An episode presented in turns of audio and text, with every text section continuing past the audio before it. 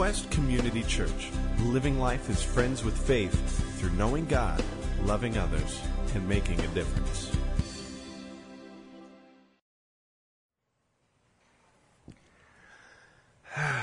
Hey there, honey. Uh, I gotta eat quick. I gotta dive right back into work again tonight. So, uh, what do you got under the napkin here? We had breakfast for dinner tonight. Yay, breakfast for dinner. Huh. My favorite. Did everything go all right at work today? You know, funny story actually. Uh, you remember Simpson from the great karaoke debacle?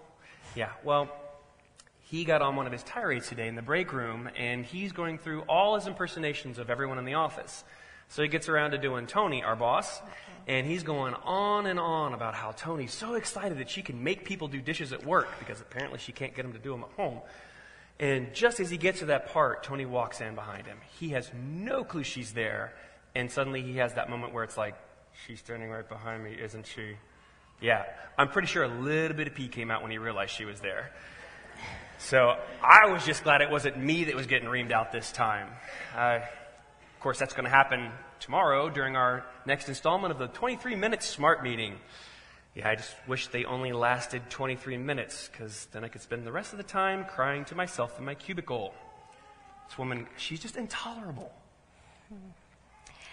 You know, I miss the old days when you could come home from work and we could hang out with the kids and just be a family. Uh, yeah, me too. I mean, I, that's. I just want us to get out of debt. I mean, I don't want to be working so much, you know. I know, I'm, I'm not saying that this isn't an attack. I just, I miss you. I miss being with you. Yeah, I know you're not trying to attack me, but it seems like every time we have this discussion, I feel the same amount of pressure to perform at home that I'm feeling to perform at work, and it just gets hard. I just, I don't know. You get where I'm going with this, right? I know. I'm, I'm not trying to be part of the problem. I'm just, just trying to help. Uh, oh, speaking of helping, um, uh, I told you last night that the Sherwood kids were coming over. I was going to watch them because they needed to get out for a couple hours. So that'll be just in a little bit. When are the Sherwoods going to watch our kids for a couple hours so that we can go out? I mean, I'd like to do that. Okay, Jim, when would we be able to do that? You leave for work before the sun comes up, you come home after dinner, and then you go straight into the office to work. What would the Sherwoods be able to do for us? Watch the kids while I sit at home and wait for you to get back? Really? We're, we're going to do this again? Like, it's like you don't understand what I'm doing here. It's, it's my job. I have to, if I don't keep doing what I'm doing at work, then I'm going to lose my job, okay? The problem is they've already downsized once. They're talking about restructuring again. If I don't keep my numbers up, that means I'm next. I mean, is that what you want? Do you want me to lose my job? Well, what if you lost your job? Who cares? Who cares? Who cares? Are you living in this reality? Because we have a mortgage. We have children. We have responsibilities. Jim, I understand all that, and I'm not trying to neglect those things, but really, what is more important? Your kids? Your family?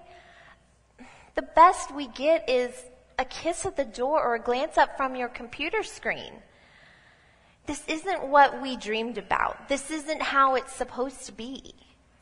I know it's not how it's supposed to be, but what do you want me to do? I mean, I don't want to get fired, and I'm not going to quit. If I don't do what I do at work, then we can't live the way that we want to. I understand all that. But you're not the man I need right now. You don't you don't risk anymore. You don't trust anymore. You walk around like you're some frantic, anxious man afraid of what might happen. You know what? I, I can't believe you just said that. Everything I do, everything I am is because what I have to do, what I know I have to do for us, to provide for us. That is not true. You know, you don't have to work to show me that you love me. You don't have to get any more accounts at work to keep me. You don't have to win any awards at work to show your kids that you love them. And frankly, all of this toil is what is destroying this family that you are working so hard to protect. Can't you see that? Leslie, can't you see that if I slow down at work, my world is going to fall apart? Jim, you're dreaming if you think you can keep it up and keep your family. If you want a relationship with work, then great. You're building yourself up well. But if you want a relationship with me and with your kids, you need to let go of fear. Fear? what am I afraid of? Failure, being exposed as a fraud, as a bad father, as a bad husband. I don't know. I don't know what you're afraid of, but I do know that you're afraid. And until you figure this out, you're just going to keep burying yourself under all of this stress. You know what? I am afraid. Like I said before, I'm afraid that if I don't keep working like I am at work, then I'm, I'm my whole world's going to fall apart. I mean, what, what are you, what fall apart, Jim. I love you. I'm not going to leave you, but your world is already falling apart.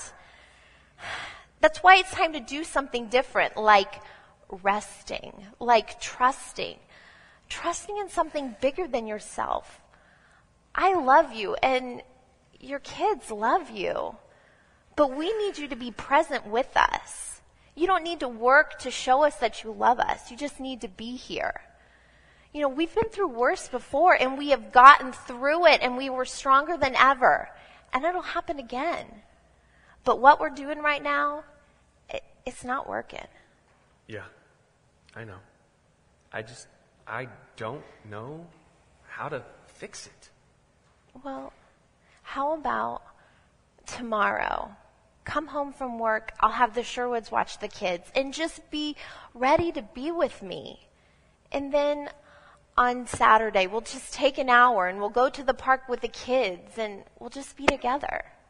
It's all it's about. It's just being together and it's just little steps. That's all.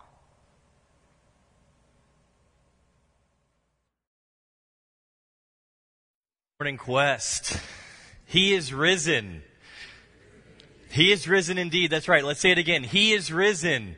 He is risen indeed. Uh, my name is Jeremy Shelley. I'm the youth and teaching pastor here, and I am delighted to be able to celebrate Easter with you this morning. You know, I've been thinking a lot about Easter and and what it really means for us, and. Um, it seems that uh, you know we all know why we're here today to, to celebrate the risen Christ, right? But but if we don't remember where we've come from, uh, then then we lose the profound sacrifice of Christ on the cross, and it's diminished for us in our minds without us even knowing it.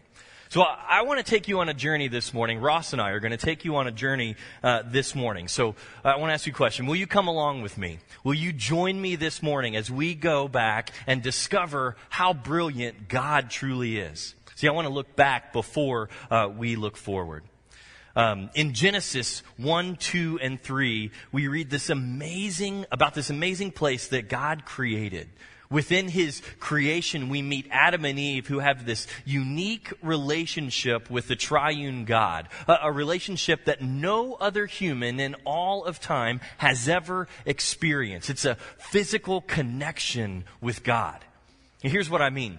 When we read about the creation account, all controversy aside, one thing that I think is abundantly clear for us is that God designed the earth uh, to be his temple. And specifically, the garden is the place where he would not only be enthroned, but it was also a place where he was going to dwell, where God resides, where he walks and where he lives and where he relates to humanity. Genesis 3 verse 8 reads this way. Then the man and his wife heard the sound of the Lord God as he was walking in the garden in the cool of the day. I mean, can you imagine that? What it must have been like to be Adam and Eve and hear the footsteps of God to live in the same neighborhood, to see, hear, smell, and touch the living, all powerful creator of everything. I mean, can you imagine what that must have been like? This is, um, when I think about it, this is what I call the kneecap of God. And, and what I mean by that is, I imagine, you know, Adam and Eve are walking around in the garden and they're looking up at God, and God's way taller than, than they are, and so they just kind of see his kneecap all the time. But, you know, they're physically there in, in the presence of God. Adam and Eve near God, walking in the garden. Now, if you want a picture of what life will look like in eternity, this is it. Right here in the very beginning of the Bible. Dwelling with God in the garden, where everything is for us, where we, we are set up for success and prosperity, where there's no strife, no worry, no toil or hardship, where we get to be physically connected and in touch with God without any mystery at all whatsoever. It's, it's amazing. This is perfection. This is what Adam and Eve had from the very beginning of their lives until, of course, the fall. Because of the choice that they made, we suffer the consequences of their sin, and humanity was banished from the garden and cursed with toil and death. So, as we follow this story along, we read that God removes Adam and Eve from the garden with this cursed. Cursed is the ground because of you. Through painful toil, you will eat, from, you eat food from it all the days of your life. It will produce thorns and thistles for you, and you will eat the plants of the field. By the sweat of your brow you will eat your food until you return to the ground, since from it you were taken. For dust you are, and to dust you will return. See, there's a stark contrast from the life that Adam and Eve had um, once they were uh, taken out of the garden. And isn't it really a picture of our reality now. You know, the drama that we just saw moments ago is really a picture of what life is like after the fall. A man's life defined by the work that he does. But deep within all of us is the recognition that there's more. That there's another possibility because once there was the garden. Could it ever be that way again? Of course, that's the hope, but so often we get lost in the myriad of difficulties that we face. You know, the, the, the bosses that we have, the job stress, the disease, the busyness of all that we have going on. And, and just like the two who, for the first time, were, were going to live separated from God, we ask, Where are you? For you and I, we have never known never smelled, never touched, nor heard God in the same way that Adam and Eve did. And so a reality of living with the Father, Son, and Holy Spirit seems so far away, so distant, and so hard to imagine that when we ask the question, Where are you, God? we don't expect a response most of the time. And yet, at least for me, there's this place of hope deep down that if I could just trust what I read about God, and if I would just explore what relationship with Him could actually look and be like, then maybe I could experience a glimmer of what Adam and Eve experienced. Like Leslie from the drama, there's hope for a life that's not driven by work or the demands of a high pressured existence, but instead safely secured by the blessing of authentic relationship. A relationship that knows exactly where God is. Now, fortunately for us, the story that God was writing goes beyond this curse. God, in his grand narrative, does not stop after the fall. He moves the story forward. Feel a little bit like Monday Night WWE uh, tag team, right? But Jeremy's right the story does continue to move forward. And the story we see recorded all throughout the Bible is a story of God's desire for relationship. It's paramount all throughout the Bible. And one of the things that's actually easier for us when we read the Bible to see how God pursues us is because the Bible presents us with this wake me up when I'm older perspective. Remember the lyrics from the song that Dusty sang just a moment ago and the band sang? They tell me I'm too young to understand. They say I'm caught up in a dream that life will pass me by if I don't open up my eyes. So wake me up when it's all over, when I'm wiser and I'm older. And you know what life is like and in that song. Life gets going fast, all the good, the bad, the ugly, the, the demands of work and the demands of family and the demands and the, and the desires of our dreams all mesh together to this rapid pace of life. And we end up living life in a way that we can't always see clearly. In the, in the blur of the, of the pace and the fog of the issues that keep coming up in our life, we tend to ask ourselves, sometimes with intense emotion and sometimes with a sense of resignation, where are you, God? Life can pass us by like our eyes are closed and then we wake up one day. When's the last time you asked that question? Where are you, God? I only have to go back a couple days. A few days ago, I was sitting with a couple. She's going through a terminal illness and just a real desperate illness that just brings, it's the kind that just brings life to a screeching halt. And I'm sitting there talking with them, trying to understand where God is in this. And as I'm sitting there talking with them and praying with them and praying with them before and after times, I'm asking God the question, where are you? And why am I asking that? Well, it's because I've seen God miraculously heal people. I've seen it in my family. I've seen it in my own life. I've seen it in other people's lives. In fact, we've even had people here pray for others in the last few months, and we've seen a couple people miraculously healed. But I was sitting there asking God, where are you in this situation right now? And you've asked that question too. You may ask it regularly when you have a bad day or a bad week, and that combines with a fight with your spouse or something else going on, or just some sort of pain or injustice that you or somebody else around you have experienced. And you go, Where are you, God, in all of this? Because in the confusion of those moments, and even if it's only a temporary sense of helplessness that you feel in that moment, you're asking, God, where are you? Now, even if you're one here who says, I don't have any faith, I don't, I don't ask that question of God.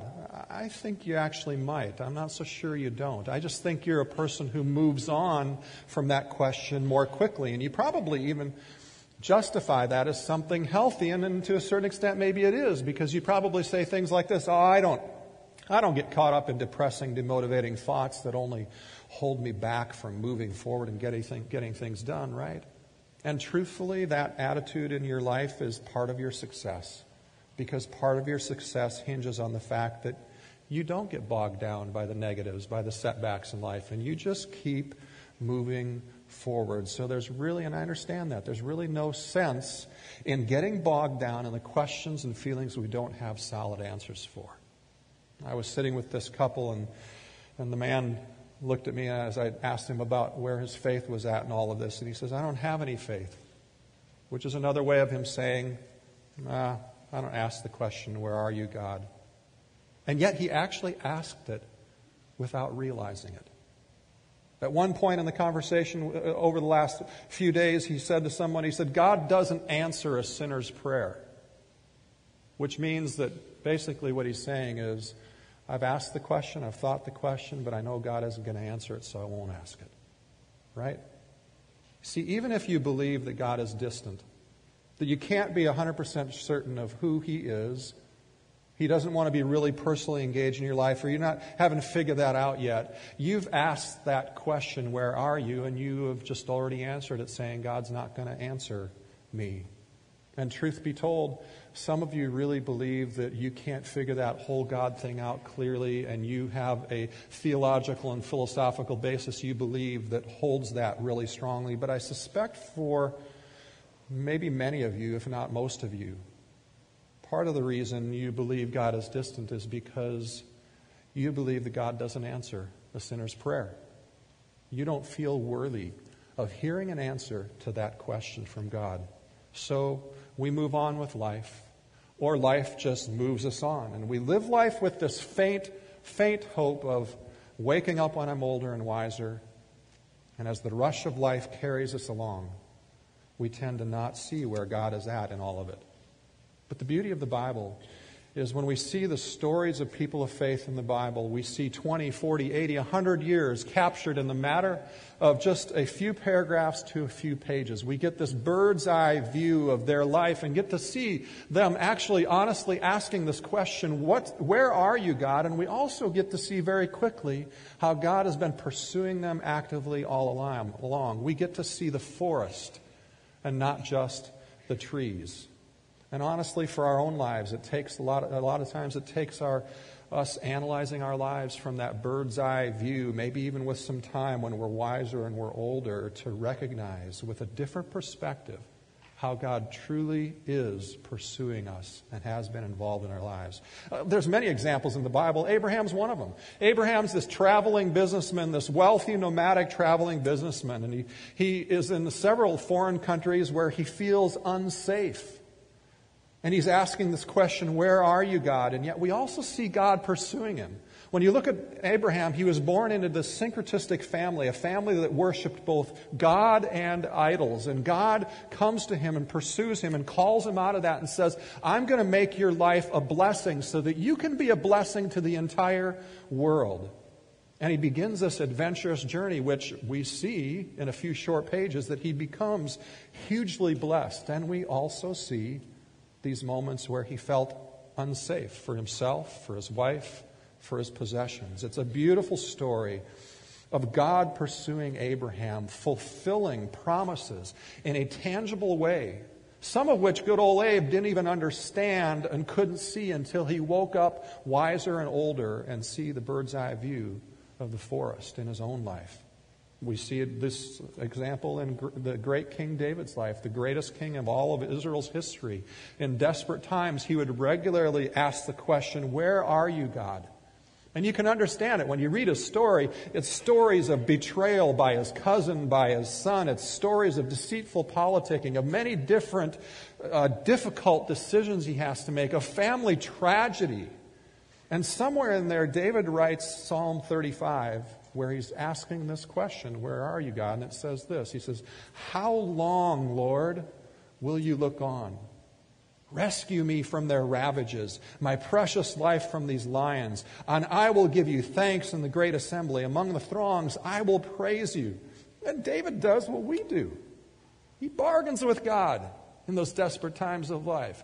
He says, If you'll just act, I'll praise you. He goes on and says, Awake, arise to my defense, Lord. Contend for me, my God and my Lord. Where are you? And yet we see in the Cliff Notes version recorded in the Bible of David's life, God pursuing David time and time again. So that David's faith is built on tangible moments when he heard God's voice and it came to pass, on tangible moments when God rescued him, when God protected him and gave him wisdom. And we also see in that context where David's asking those questions, Where are you, God? that David recounts those tangible moments, those tangible times when God pursued him and he knew it. And David, because of this habit of looking at his life and taking time to get away and see his life from the bird's eye view, recognized those moments. He relived those moments. He reminded himself in his journaling of those moments when God was real to him. And then we see even Jesus identifying with, with us and asking this very same question. The eyewitness accounts record Jesus when he's on the cross. And Jesus says, My God, my God, why have you forsaken me?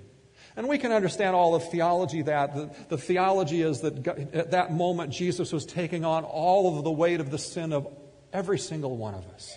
And he was completely separated and alienated from God. And he asks this question that we ask Where are you, God? See, it's not a bad or a wrong question for us to ask. It's a fine question for asked. It's shocking for us to see Jesus to ask it. I mean, we could understand it better if the disciples were asking. I mean, the Jesus disciples are following this guy, this miracle worker, this master, this amazing teacher, this Messiah, this God in a body. And this is what you're going to let it end like, is what they're thinking? The disciples crying, shocked, outraged, just at a loss for words and baffled at the grave injustice and abuse that they've just experienced and witnessed. God hadn't done for his followers what he expected them to do. Just like God didn't do what I expected him to do when my best friend in college died a month after college graduation, or just like God didn't do what you expected him to do when you had a loss or a job difficulty or a painful moment in your life and God didn't show up in the way you thought he should. But here's the crazy part Jesus felt the same questioning pain you felt. And he yelled it from the cross My God, my God, why have you forsaken me? Where are you? Because he understands, just like we understand, that there's nothing like confusing or disappointing or unfair or painful times in our life to draw us into the thick of the trees of questioning life. And really, in those moments of questioning and difficulty, what we're asking God is Are you there for me in this moment? Can I trust you, God? Where are you in this situation that is so opposed to what seems right and good, so diabolically divergent to what we would define as love? And you see, sometimes we can't see because of the pace of life and the blur of life, the forest for the trees. We get lost in the thick of things, and we resonate even further with the song from earlier. So wake me up when it's all over, when I'm wiser and I'm older. And it goes on and says this And all this time I was finding myself, and I didn't even know I was lost. See, until we get up high, until we see the forest and not just the trees, until we get the Cliff Notes version sometimes of our life when we're older and wiser, we miss the big picture of how God is pursuing us right now. That God pursued Adam and Eve, He pursued Abraham, He pursued David, and He has pursued you, and He continues to pursue you with a kindness and a love to be in relationship with you. In fact, let me illustrate how we miss that by looking at the very question that we had for today Where are you, God? Where's the first place we see that question, Where are you, being asked in the Bible? It isn't Jesus. It's not Abraham. It's not even Adam and Eve. In Genesis 3, where Jeremy was earlier, we see, as he, as, he, as he said, the corruption of sin come in, corrupting all of creation and alienating relationships and making things difficult. And the picture of life, of how we long for it to be, that idyllic picture that Jeremy painted, becomes something very different. And picking up at the same verse Jeremy read, and it says, Then the man and his wife heard the sound of the Lord God as he was walking in the, in the garden in the cool of the day that beautiful kneecap experience with God. But wait, it goes on. And they hid from the Lord God among the trees of the garden. But the Lord God called to the man, Where are you? See, the first place that question was asked is actually God asking that of us. But, but, well, we hear that and we filter it through Adam and Eve hiding in the trees in the garden. We hear guilt in that. In fact, some of you who saw the card or saw the advertising that our question for today's message was, Where are you? You responded that with a sense of guilt, like, Bad boy, bad girl, you haven't been in church enough, you're not faithful enough, you haven't given enough, you've been sinning too much, you shouldn't do all this, and all you heard was should, should, should. Because for you, hearing that God ask you that question, all you hear is shame and guilt. And let me suggest to you that unfortunately, if that's what you hear, you're still caught in the trees and you can't see the forest. Your heart and your thinking are enslaved in the unhealthy iron jaws of religion instead of the freeing, beautiful relationship that God wants to invite you to today.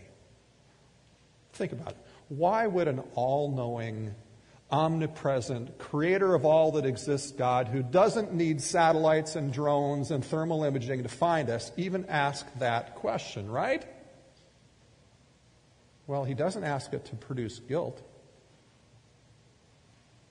Even though God knows Adam and Eve have done something horrible, even though He knows that what they've done is going to bring corruption to a lot of things, the question He's asking to us is an invitation to relationship, a searching, pursuing, loving, kind question intended to kindly invite us to come to Him. Well, how do you know this? Well, consider this. Just a couple verses later, this same God makes for Adam and Eve garments of skin to cover themselves, demonstrating such a practical, thoughtful kindness. That's not a God who's trying to produce shame and guilt. A God who produce, uh, if God wanted to produce shame and guilt, He also wouldn't have continued to pursue relationships so patiently and kindly with disobedient and sinful people all over and over again, as the Bible text continually shows us. No, a God who wanted to induce shame and guilt in us would have been like uh, the parent or teacher or boss or coworker, you know, who, when you've disappointed them, they just ignore you unless they're yelling at you or criticizing you. He would have been, if he wanted to produce shame and guilt, he would have been the person with whom you never know when you're going to ever be able to jump high enough again to merit their kind attention ever again. But God isn't like that.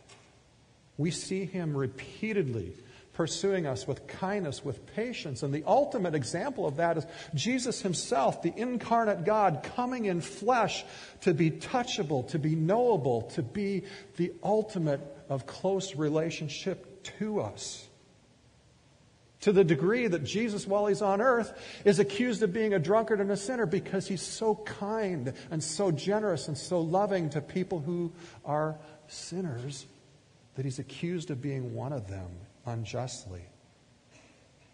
See, it's because unhealthy religion alienates us in relationship in order to help us try to jump high enough to be accepted by God. But God shows us here that He doesn't ask us to jump, He doesn't require us to jump.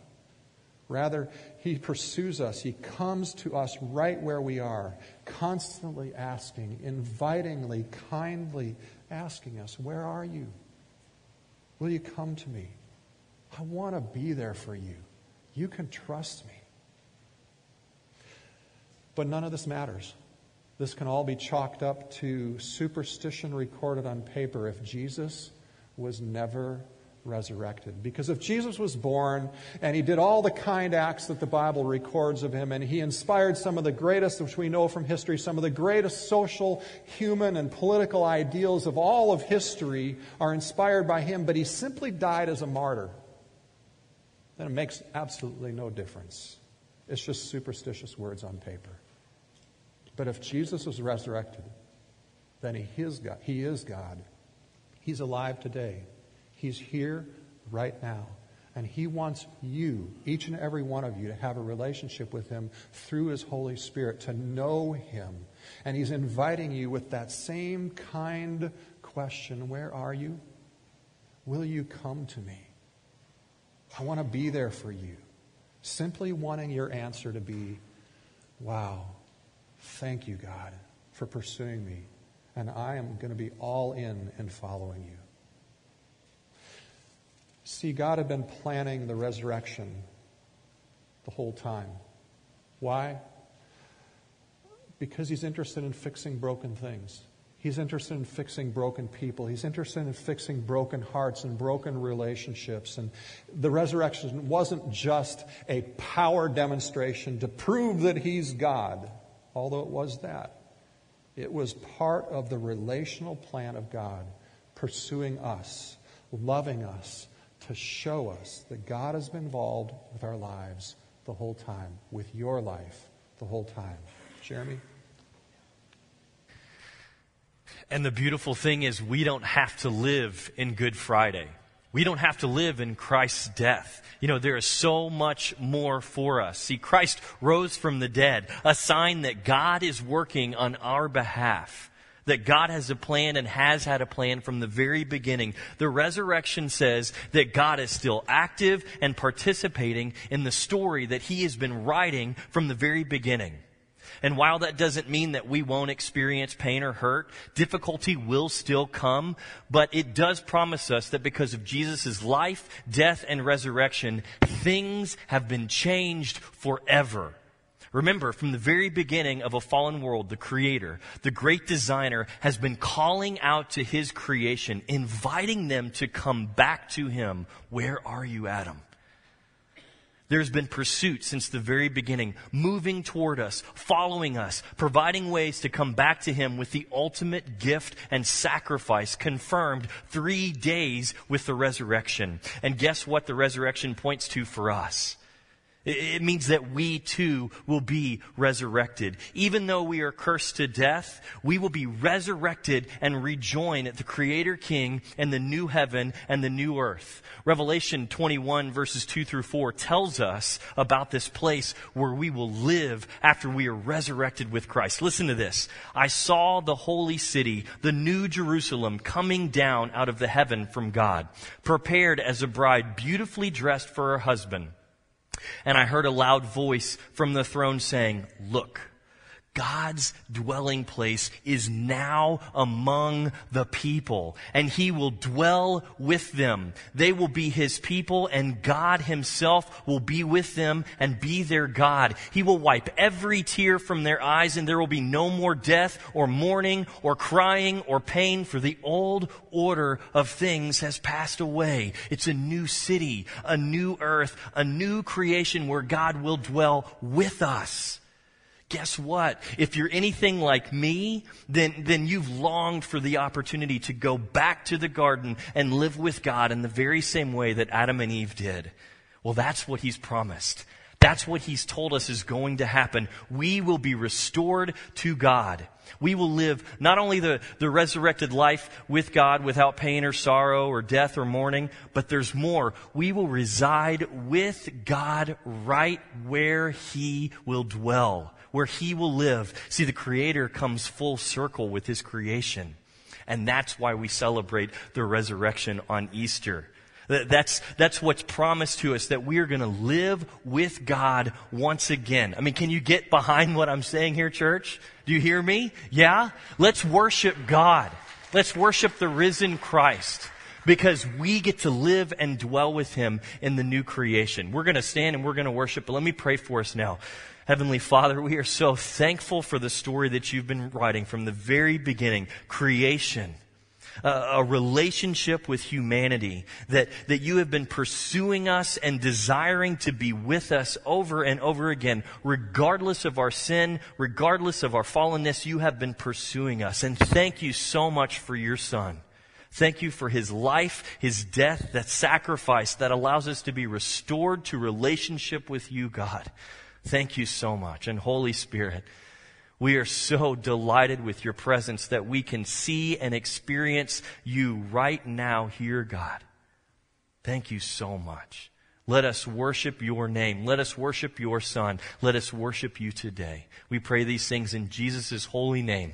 Amen. Amen. Church, let's worship the living God today. God is good. If you are here today and you are a person who, when you hear that question, where are you, God asking you, you feel guilt, I want to invite you to a different kind of relationship. A relationship of freedom. I want to give you two opportunities to respond. If you've never experienced that kind of relationship with God, I want you to give you an opportunity to respond right now. To just uh, as soon as we dismiss, step out and come down. We're going to have some people to meet you. If some of the elders and prayer people can come down now, uh, we just have some people to, to pray with you about that and make a decision. Don't leave today without making a decision. Uh, if you're not, I just said that, if you're not ready fully to make that decision, I want to invite you to something else. We're going to be starting in the near future something called a Seek group. It is a group designed for people who are uncertain of faith or people who are brand new into a faith but have no concept of the relational freedom that God wants you to have in that. I want you to email me at ross at go to quest if you're interested in that, because we're going to form that group around the best time that can get the most people involved. Last time we ran it, and there's a bunch of people who couldn't be a part of it, so this time we're going to form it around when you're available. If you want that kind of relationship change, then do one of two things. Come down, talk to somebody, have them pray with you, make that decision today, or email me and let's join the Seek group. I also suspect one other, one other thing as well, and I will give you another opportunity to respond and follow up with what we talked about today. Some of you um, come Easter and Christmas and a few other times of the year, and that's fine. We're, I don't want you to feel any guilt about that, okay? But you probably do that because you, church hasn't been compelling. It's probably even got some baggage from you. I want to invite you to come back next week as we start a new series called Church Hangups and Hookups. And we're going to talk about how the Bible really presents a compelling idea for who we are as the church, something that I think you will love to be a part of, and just give a chance to take another look at church and join us again next Sunday. Can I just pray for you right now before we go any further? Lord, we just ask that you would continue to make yourself real to each and every person here. Lord, I pray especially for those who feel guilt when they think about their life and think about faith. I ask that you would remove that and that they would experience your generous, extravagant kindness and walk into a place of freedom in following you that brings so much joy and light and color to their life. I just bless them now and bless everyone here as we continue to go our way today and celebrate that you are real, you are alive. In Jesus' name, amen. Have a great day.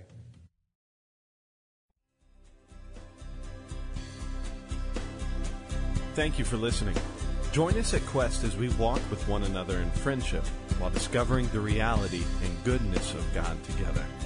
For more information and service times, visit us online at gotoquest.org.